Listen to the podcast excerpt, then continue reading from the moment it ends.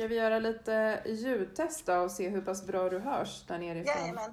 Ja, Jag är helt i, i, du, jag litar helt på dig nu Jessica. det ska man aldrig göra säger Ja, jag. det finns inget alternativ. Nej, precis. Kan du berätta lite vem det är som vi har med oss här i Waldorfpodden idag och var du sitter någonstans? Helena Stensfors heter jag, eh, rektor för Söderköpings Waldorfskolan. Idag sitter jag hemma i mitt hus i lilla Söderköping. Har jobbat hemifrån idag. Jag gör det ibland, inte särskilt ofta, men då och då. Mm.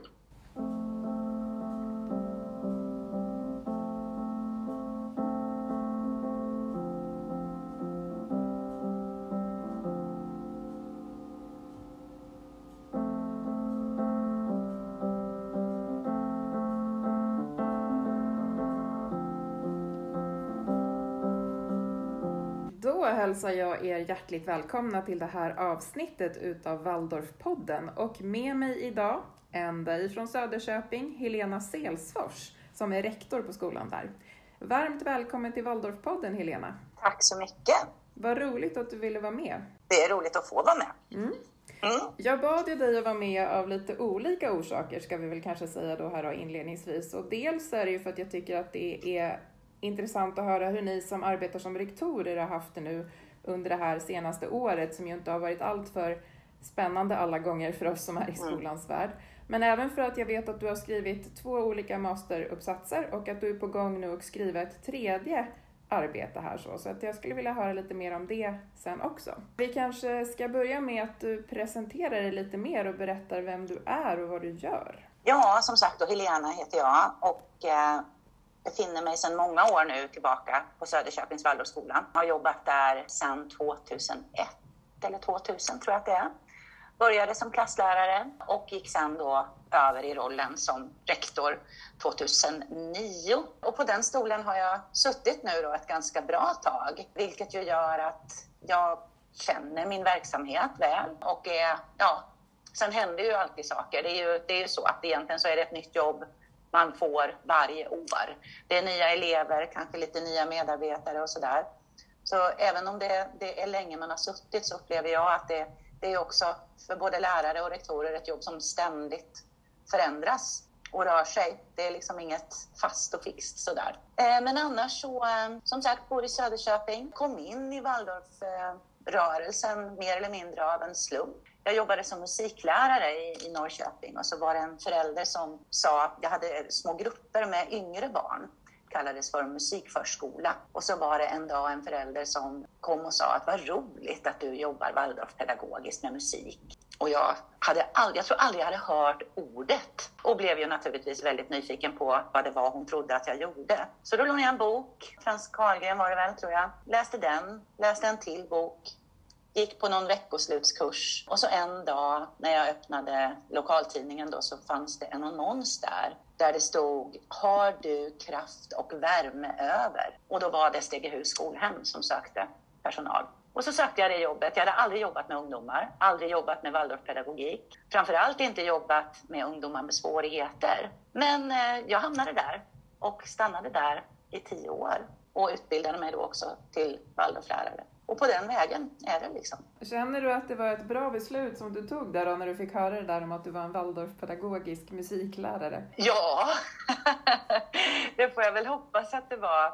Det, på något sätt, jag, jag kommer ihåg den där när jag läste, började läsa då små, små böcker och artiklar så där att jag, jag blev väldigt tagen, vad ska jag säga, av det här sättet att beskriva både vad kunskap är och hur det går till när man lär sig någonting.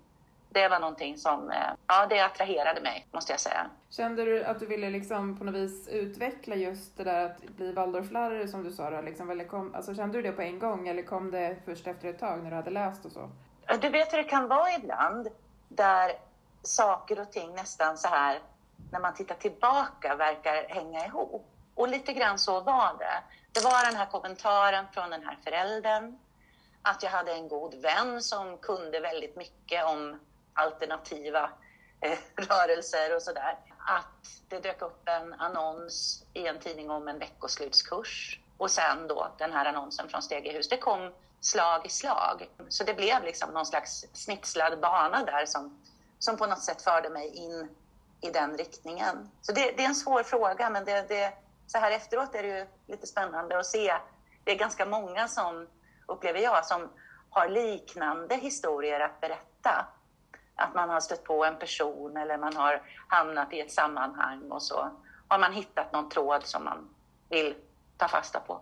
Jag känner igen det där, vi har ju pratat mycket om det också med tidigare gäster i Waldorfpodden, just det där att det är ofta som du säger något slumpartat möte eller mm. något ögonblick där man känner att jo men det är väl, det är väl åt det här hållet jag ändå ska gå, så där, att, det, att det kanske behövs någon som pushar på det lite på något sätt. Så, där. så det, det känner jag igen också utifrån min egen bana, hur jag blev just Waldorflärare. Så där. Och det var inte alls självklart för mig kan jag säga då från början att, att jag skulle bli det. Men det var just precis som du beskriver det där ögonblicket när någon sa att men hörru, det här är det ja. du ska göra. Liksom sådär.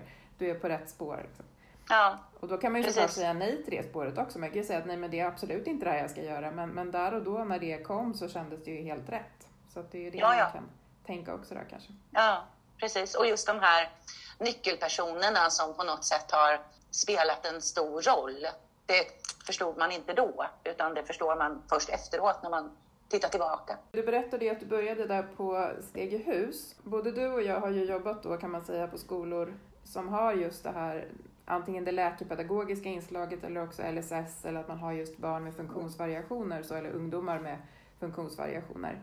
Jag känner ju, om jag tittar på min lärarkarriär och lärarbana, så att jag verkligen är tacksam att jag fick just det på Martinskolan där jag var. Att jag på något vis har känt mig mer öppen för alla typer av av barn och ungdomar och varianter och så, så att det, liksom, att det inte finns några hinder, tänker jag, utan att det finns möjligheter. Så. Mm. Mm. Hur har du känt? Det tror jag också. Alltså, det är ju så att när man, när man jobbar med just barn och ungdomar som, som inte följer mallen, då kan man inte heller själv följa mallen, utan man måste ha ett väldigt mycket mer, vad ska jag säga, öppet sinne. Och jag hade ju en, en oerhört klok mentor som hade jobbat som Waldorflärare i många år och var den som grundade Stegehus skolhem när det startade. Och han var ju otroligt noga med det här, att, att vi, vi som jobbar med den här typen av barn, vi måste verkligen ta fasta på det här att varje barn på något sätt är en läroplan. Det går inte att säga Steiner sa på sidan 36 i allmän människokunskap. För det, det håller inte, utan man måste ha en mycket mer någon slags eh, förståelse för de här underliggande kvaliteterna. Vad är det jag vill åt? Vad är det jag vill få till här? Inte så mycket stirra sig blind på de exakta exemplen som man ibland radar upp på hur man ska göra saker. Och jag, jag känner precis som du att, att eh, jag är oerhört tacksam över de åren. Jag lärde mig så mycket och det är någonting som har präglat, tror jag, hela mitt sätt att vara mot barn och ungdomar. Det, det tror jag verkligen. Mm. Ja, och jag tänker ju nu, alltså nu har jag ju lämnat lite grann det här med lärarbanan och jobbar ganska mycket som studie och yrkesvägledare. Och mm. jag märker ju att även där så är det ju just de här barnen och ungdomarna som jag på något vis vill hjälpa ut i ett arbetsliv. Så att det där har jag tagit med mig in nu på studie och yrkesvägledarutbildningen och känner att amen, det är det här, det är någonting där åt det hållet som jag vill liksom ja. ta tag i. Sådär. Ja. För att jag just det ser ju... att det, det finns ju i vanliga skolan också, de här eleverna som behöver just det. Absolut. Lyftas, liksom. Och det är ju ofta så att, alltså det är ju ofta de här strulputtarna som blir nedskickade till rektor. så, och, och någonstans så, så kan jag väl känna att oftast, inte alltid naturligtvis, men oftast så, så når jag fram till dem. Och det tror jag beror på att man någonstans har den här eh, bakgrunden, att man har... Eh, jag vet inte, det, det, är väldigt svårt att beskriva vad det handlar om, men det handlar ju om någon slags, eh, tror jag, intresse kanske. För vem, vem är du och varför blir det så här tokigt för dig hela tiden? Och hur kan jag förstå det och, och hjälpa dig med det? Jag tror att det är en, en eh, ja, någon slags attityd som man har utvecklat eller lärt sig kanske. Mm. Ja, och framförallt precis det som du säger, ställa frågan. Ja. Hur mår du? Varför blev det så här? Kan, hur kan vi hjälpas åt att lösa mm. det? Så, där? så det, det är ju framåtsyftande det också på något sätt. Ja, precis. Mm. Då tänkte jag komma in på det här med att du ju dels som du har berättat har jobbat som lärare, du har utbildat dig till rektor och är nu rektor då sedan ganska lång tid tillbaka på Söderköpings Waldorfskola. Men inte nog med detta. Det var som att det inte räckte riktigt sådär. Eh, du har också faktiskt då skrivit två masterarbeten. Mm. Det är, jag tycker det är beundransvärt för jag har inte ens en gång fått till ett masterarbete och jag, jag är ytterst tveksam till att jag skulle orka sitta och skriva och göra ett sånt. Men man vet ju aldrig, man ska aldrig säga aldrig. Men, men i dagsläget, nej, jag tror inte det. Men, men hur har du orkat och vad har det handlat om? Alltså jag tror, alltså jag, egentligen så har jag pluggat parallellt hela mitt liv, alltså någonstans haft det. Och sen så är det väl så att jag hamnade, när mina två grabbar började bli lite större, då hamnade jag i det här, okej, okay, vad ska jag göra nu då? Vad, vad vill jag? Alltså vad, jag, vad ska jag göra med den här tiden som plötsligt fanns? Så då återupptog jag mina studier på universitetet och mycket av det på olika typer av distanssätt. Liksom. Eh, och upptäckte att jag, jag, fick en väldig glädje i det på något sätt. Också, tror jag, beroende på att det blir liksom en helt annan del av en själv som man jobbar med. Det är något helt annat. Eh, så då fortsatte jag med det och det ledde först då till en, en magister i litteraturvetenskap. Och den skrev jag då om eh, Lgr 11. Alltså att, att titta på vår lär, läroplan som litteratur, som faktiskt går att tolka.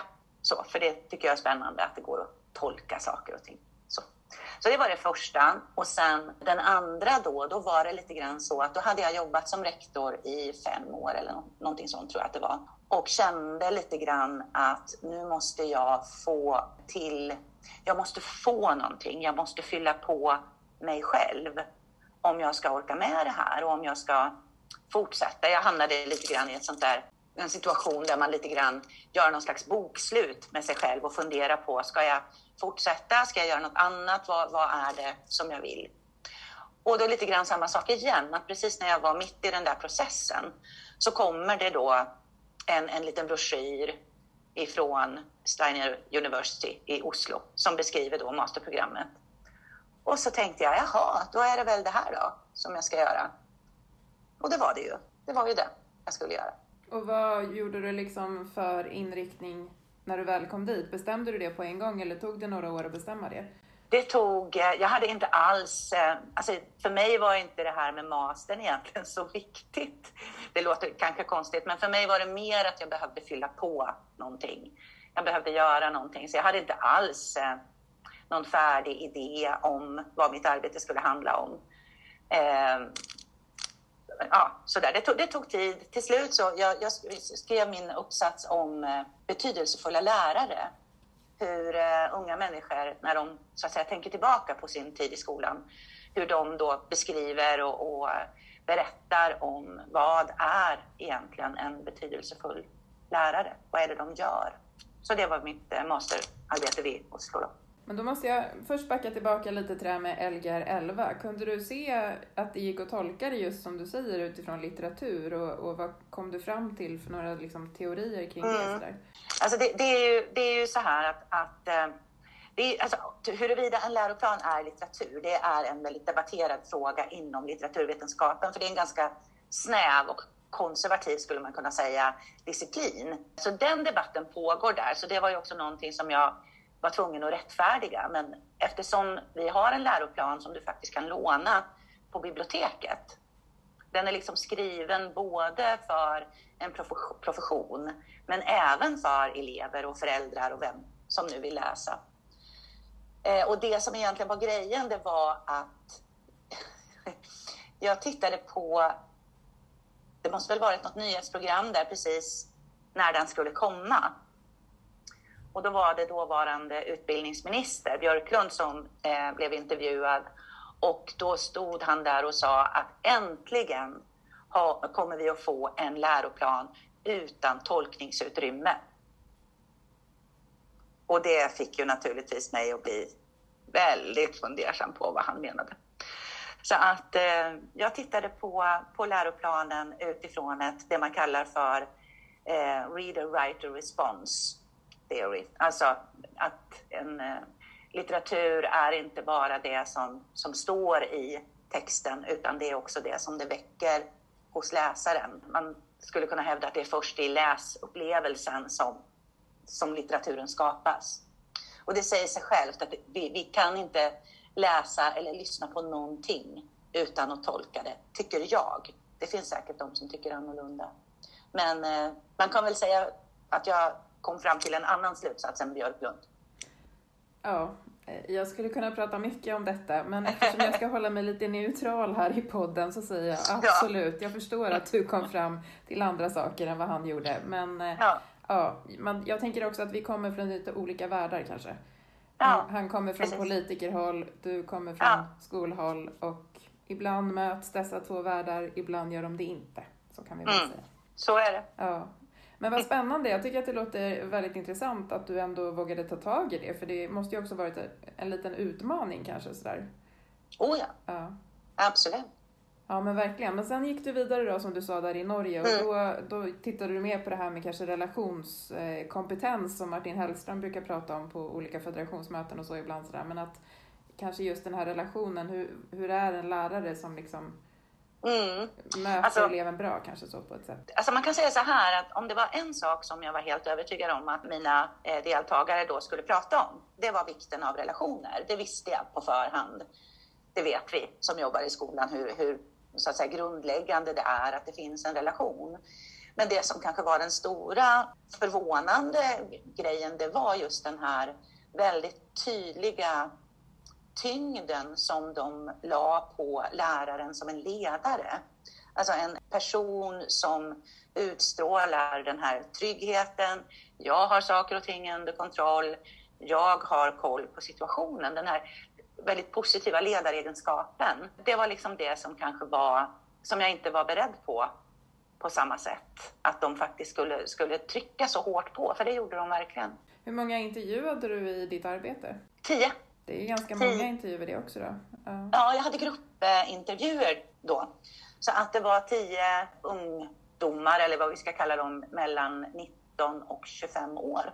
Då har det ju hunnit gå en litet, ett tag också Exakt. sedan jag gick i skolan, ja. men inte för långt. Sådär. Nej, alltså jag, jag hade först som tanke att göra det här med elever i grundskolan.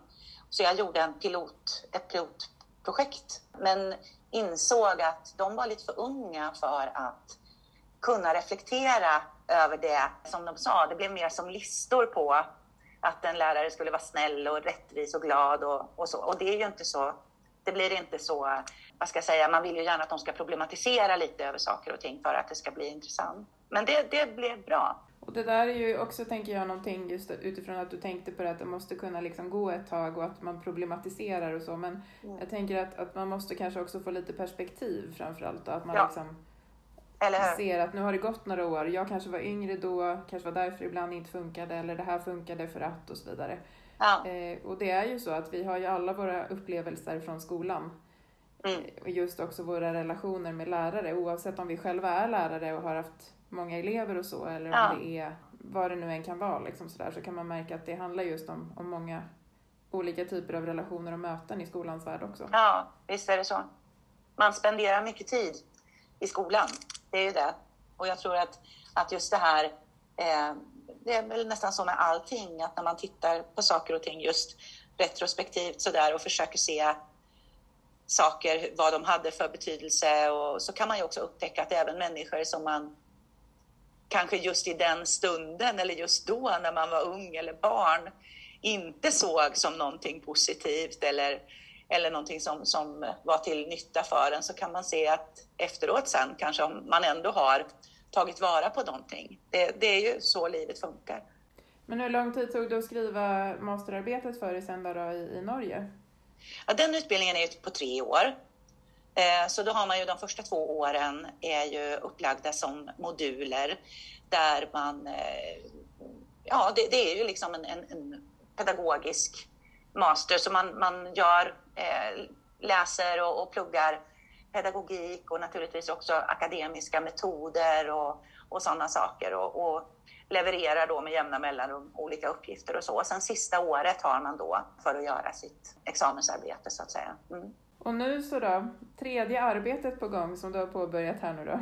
Ja, ja precis. Så är det. Eh, mm. det var väl, alltså jag, jag kände väldigt starkt efter arbetet med mastern att det här var ändå otroligt roligt. Jag måste också säga att jag tyckte att RSUC där i, i Norge, de, den utbildningen upplevde jag som oerhört positivt. Jag upplevde att den var på ett helt annat plan än de eh, som jag hade gjort på, på andra universitet. Och kände väldigt starkt att jag på något sätt skulle vilja fortsätta och se, också utmana mig själv lite om det skulle gå.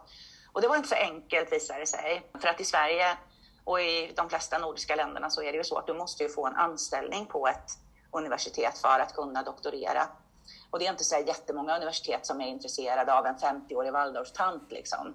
Man var ju inte liksom på deras topp 10-lista precis. Så då började jag att titta utanför Sverige. Och så fick jag lite tips av, av snälla människor och det ledde till då att jag skickade en förfrågan till Plymouth i England då, huruvida det fanns möjligheter och det gjorde det. Så jag är en part-time oversea student. Och hur har det gått nu då under covid och coronapandemin här? Ja, alltså det är väl så här att, att eh, tanken eh, är ju egentligen att jag ska åka till campus kanske en eller två gånger om året och det har ju inte gått. Jag har bara varit på campus en gång och det är väldigt trist naturligtvis. Sen är det ju också så att de har ju haft total lockdown, så de har ju väldigt många studenter som inte kommer någonstans med sina arbeten. Och det har ju jag ändå kunnat göra eftersom vi inte har haft lockdown här. Men samtidigt är det ju naturligtvis så att allting blir ju påverkat av pandemin. Både ens egen ork, inspiration, allting. Så att det har varit, framförallt i, i vintras där så var det motigt. Men eh, jag har inte gett upp än i alla fall, utan det, det ska väl gå hoppas jag. Hur många år eh, beräknas du hålla på med, med det här arbetet nu då? Det är lite, lite fritt, men det är ju, det är ju minst fyra år som man, man eh, jobbar som PhD. Liksom. Sen eftersom jag läser part-time så har de, det vanligaste är sex år. Men det beror också på hur allting löper på. Att man kan så att säga gå lägga fram sin uppsats tidigare om man så önskar. Och vilken inriktning ungefär tänker du att du ska liksom hålla dig kring nu då? Det som jag gör just nu och det som så att säga är det godkända arbetet då, det är att eh, jag vill undersöka, så att säga, vi, vi utger, alltså Waldorfskolorna, vi utger oss för att bedriva en rytmisk undervisning. Och det är det som är mitt, mitt fokus, hur Waldorflärare både upplever Eh, och beskriver de här pedagogiska rytmerna. Vad det innebär eh, när det, när det kommer till det här att skifta, så att säga, både sin egen position men också kanske inriktningen på, på eh, det perspektiv du har, aktiviteter du gör, interaktion och relationer. Just det här att, att på något sätt jobba med pedagogiska rytmer och vad det, är. hur det beskrivs också försöka på något sätt att sätta ord på den här tysta kunskapen. Och egentligen så, den här frågan kommer ju också... Jag menar, vi har haft en väldigt intensiv debatt i Sverige om skola och hur ska undervisning gå till? Vad ska en lärare göra och allt det här. Och det blir ju väldigt ofta en, vad ska jag säga, väldigt förenklad, polariserad debatt.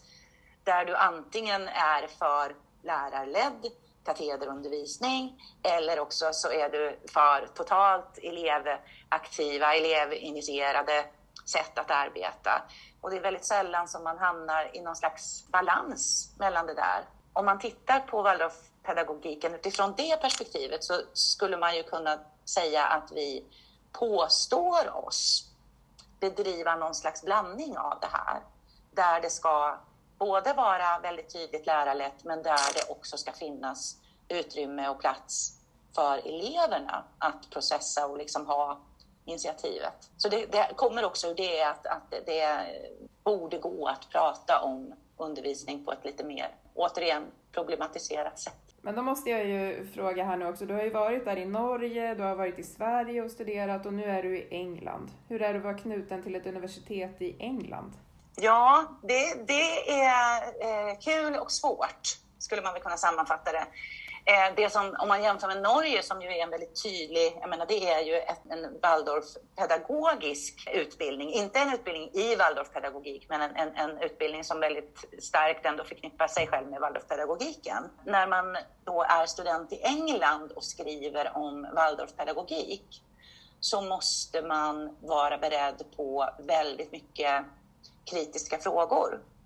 Och där jag också på ett helt annat sätt måste så att säga ta ett steg tillbaka och verkligen ifrågasätta på ett sätt som, som faktiskt är svårare än vad man kanske tror att det är. För det är ju också så i, i Waldorfrörelsen, ja, det är samma sak om du jobbar i Montessori eller Euroskur eller vad som helst. Vissa saker tar man som självklarheter, men det går ju inte mina handledare och professorer med på. Utan de, de sätter ju fingret precis på de här knutarna där det också krävs att jag vågar och ta, ta på mig de här kritiska eh, glasögonen och verkligen, ja just det, så man kan se det från ett annat håll. Så det här att vara, som jag då, och har varit en del av Waldorfpedagogiken länge och att sen då försöka att sätta sig själv i någon slags utanför perspektiv.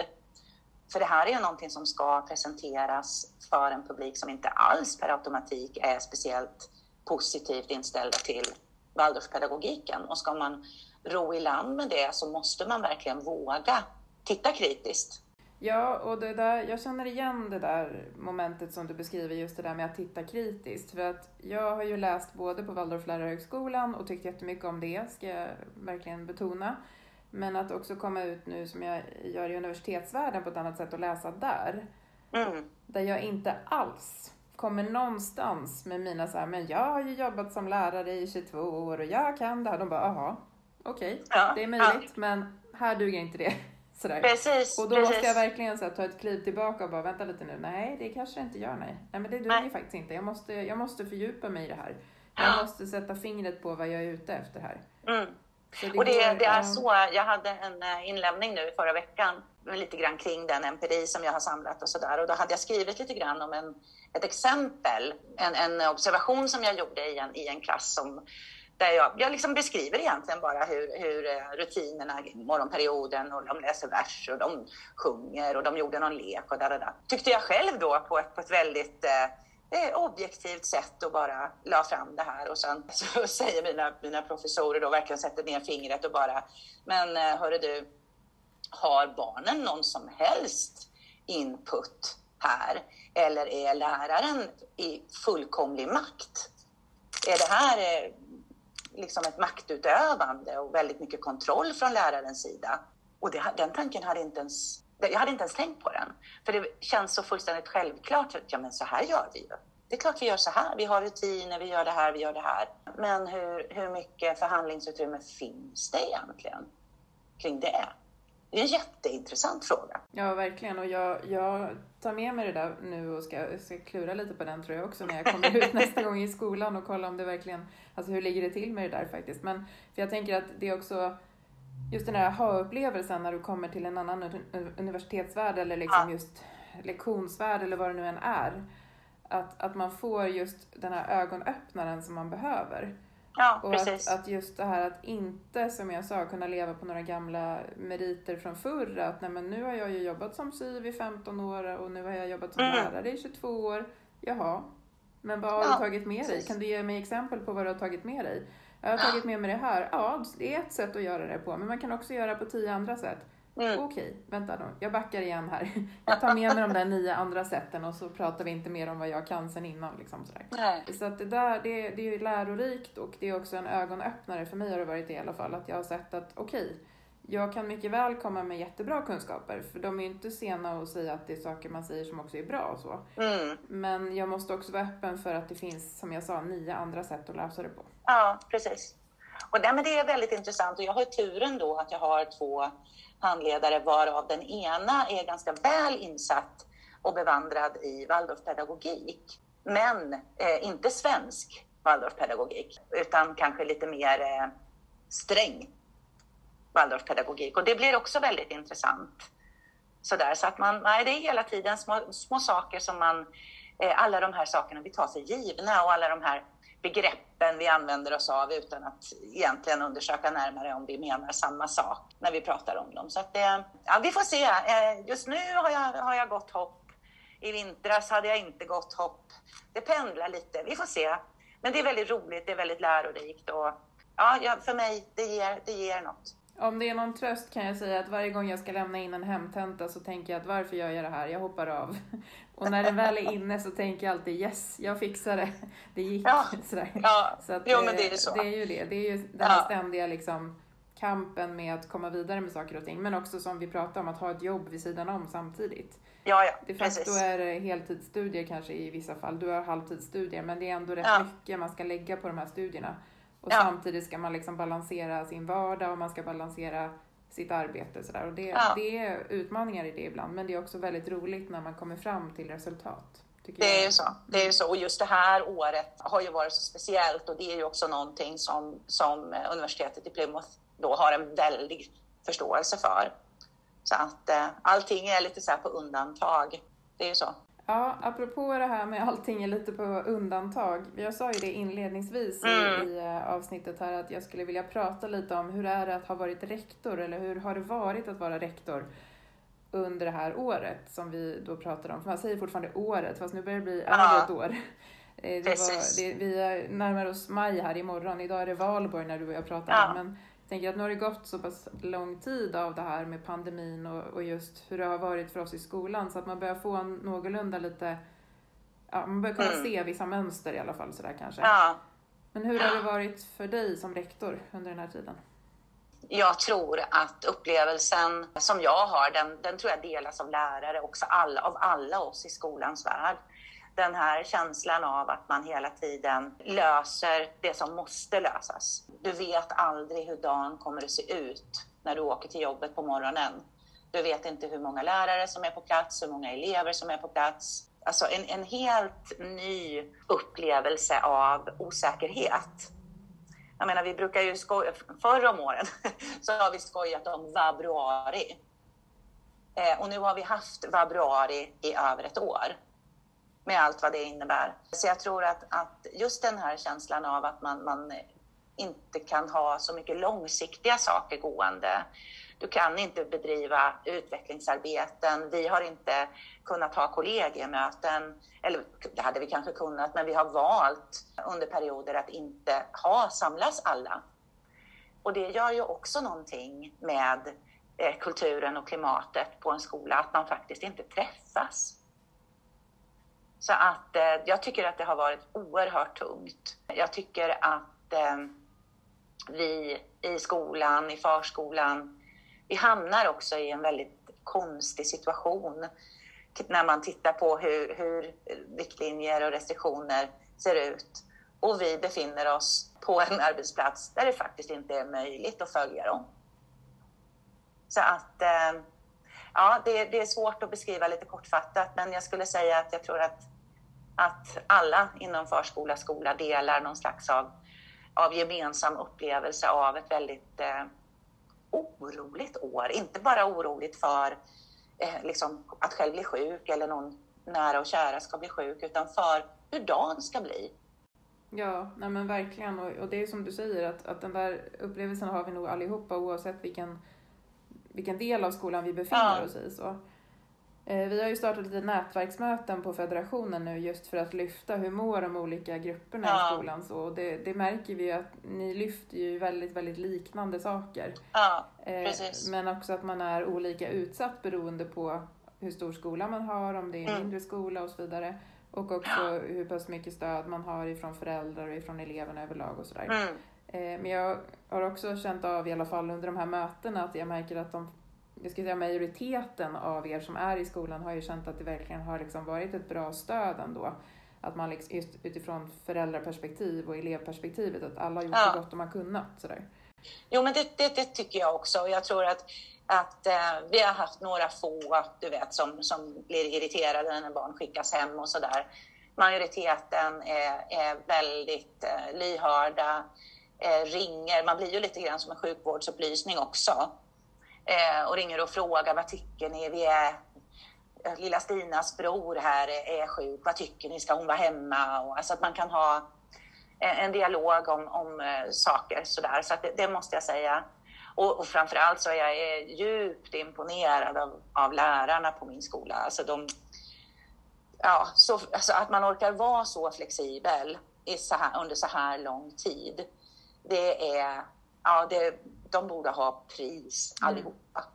Helt fantastiskt mm. hur man bara går in och, och löser och, och ja, ordnar och styr. Ja men det där det känner jag att det håller jag verkligen med om. Det kom ett utskick igår angående lärargalan som eh, går av stapeln i Sverige ja, en mm. gång per år. Och att man skulle nominera sina lärare och då kände jag så här, nej, jag tycker att alla lärare som har liksom ja. kämpat på under det här året borde få någon slags uppmärksamhet ja. och upp, alltså, på något sätt få någonting för allt de har gjort. För att förvisso, utan vården, vi skulle verkligen inte klara oss utan nej, vården, nej, nej, så de personerna ska ju verkligen också ha en Ja, det är så självklart på något det, sätt. Ja, tyvärr inte ska jag säga då, som känner många inom vården. Det har inte varit så, men, men man skulle önska att det var självklart. Ja. Eh, men just vad det gäller oss som jobbar med människorna som liksom är en del av det här, utöver mm. vården, lärarna, eh, psykologer, kuratorer, skolsköterskorna och så. Att alla vi på något sätt, och även ni rektorer, skolchefer, huvudmän, vi har mm. liksom burit så pass mycket under det här året. Ja, ja, precis. Som jag tror att många inte märker av alla gånger. Nej, jag hade en ganska kul situation. Vi, vi hade, det var för någon två veckor sedan eller någonting, hade vi många lärare borta. Och så hade vi eh, tittat, vi hade löst morgondagen och så kom jag till lärarna och sa att nu har jag tittat på torsdag också hur vi kan göra. Och då var det bara en lärare som lite grann så bara lutade sig tillbaka och så sa han, ja men det är ingen idé, för det är säkert något som har ändrat sig imorgon också. Så vi tar det imorgon och löser det då. Och det är lite grann så man har fått göra. Och det, det är ju fantastiskt att det, att det går. Men det är också ansträngande för, för alla att inte riktigt veta. Och jag upplever någonstans att väldigt många av oss har liksom en lite sänkt grundnivå. Alltså, vi är lite sänkta allihopa. Det, mm. det är en stark upplevelse. Ja, och jag tänker också, nu börjar man ju driva lite med det här med att, att 2020 skulle vara det värsta året. Ja. Nu kommer liksom 2021 och det har inte börjat så bra det heller. Sådär. Det blir mycket som hackar och mycket som är fortfarande oklart och ja. att man vet liksom inte riktigt sådär. Nej, precis. Och det är väl också det att förra året vid den här tiden så tror jag att många av oss tänkte att ja, men ja, ja, det, det, nu, nu är det så här och det, det kommer att vara så ett tag och sen är det över. Och sen har det liksom gått ett år och vi är fortfarande kvar i samma situation mer eller mindre. Och det, det tror jag också är en väldigt tröttande tanke på något sätt. Det här sommarlovet som kommer nu i år, det kommer vara ännu mer välbehövligt än det som var förra ja, året. Verkligen. Så är det verkligen, helt klart. Ja. Vi ska alldeles strax avsluta det här avsnittet nu då, då, men avslutningsvis skulle jag vilja veta, tror du att du också så småningom kommer börja skriva en fjärde master? nu ska vi ta det lite lugnt här Jessica. Nu ska vi först göra den här doktorsavhandlingen förhoppningsvis. Och så får vi väl se vad det leder. Förhoppningsvis så är, man vill ju att det man gör ska vara till glädje för någon annan. Och det är väl lite grann där som man får se vart det tar vägen helt enkelt. Om man hittar, är ibland är det ju så att det ena leder till det andra. Att man hittar något som är så spännande så att man måste göra mer av det. Och det, där är jag inte riktigt än, så det vet jag inte. Vi Nej. får se. Och så ska vi hålla isär äpplen och päron här. Vi ska prata om master och vi ska prata om att du doktorerar. Det är, no det är olika saker. Ja, det är olika saker. Ja, ja precis. Eh, så det var mitt fel där. Men i alla fall, vi, vi korrigerar det nu så här i efterhand. Men ja. nu, om det nu skulle vara så att någon som har lyssnat på det här avsnittet tänker så här, men oj, det där låter jättespännande det hon har skrivit om. Kan man läsa om det någonstans? Ja, eh, det som jag har gjort, de svenska uppsatserna som jag har gjort, de finns ju på DIVA-portalen. Den som jag har gjort i Norge är lite knepigare. Den går att söka på. I Sverige har vi så fantastiskt att allt hamnar på DIVA, men i Norge har de inte riktigt det systemet. Men jag vet att den går att leta reda på. Om man söker på ditt namn och så. Ja, ja, ja. Stort tack för att du var med i det här avsnittet av Waldorfpodden och trevlig valborg och första majhelg får jag säga till dig då. Ja, detsamma till dig. Jättetrevligt. Ha det så bra. Detsamma. Hej!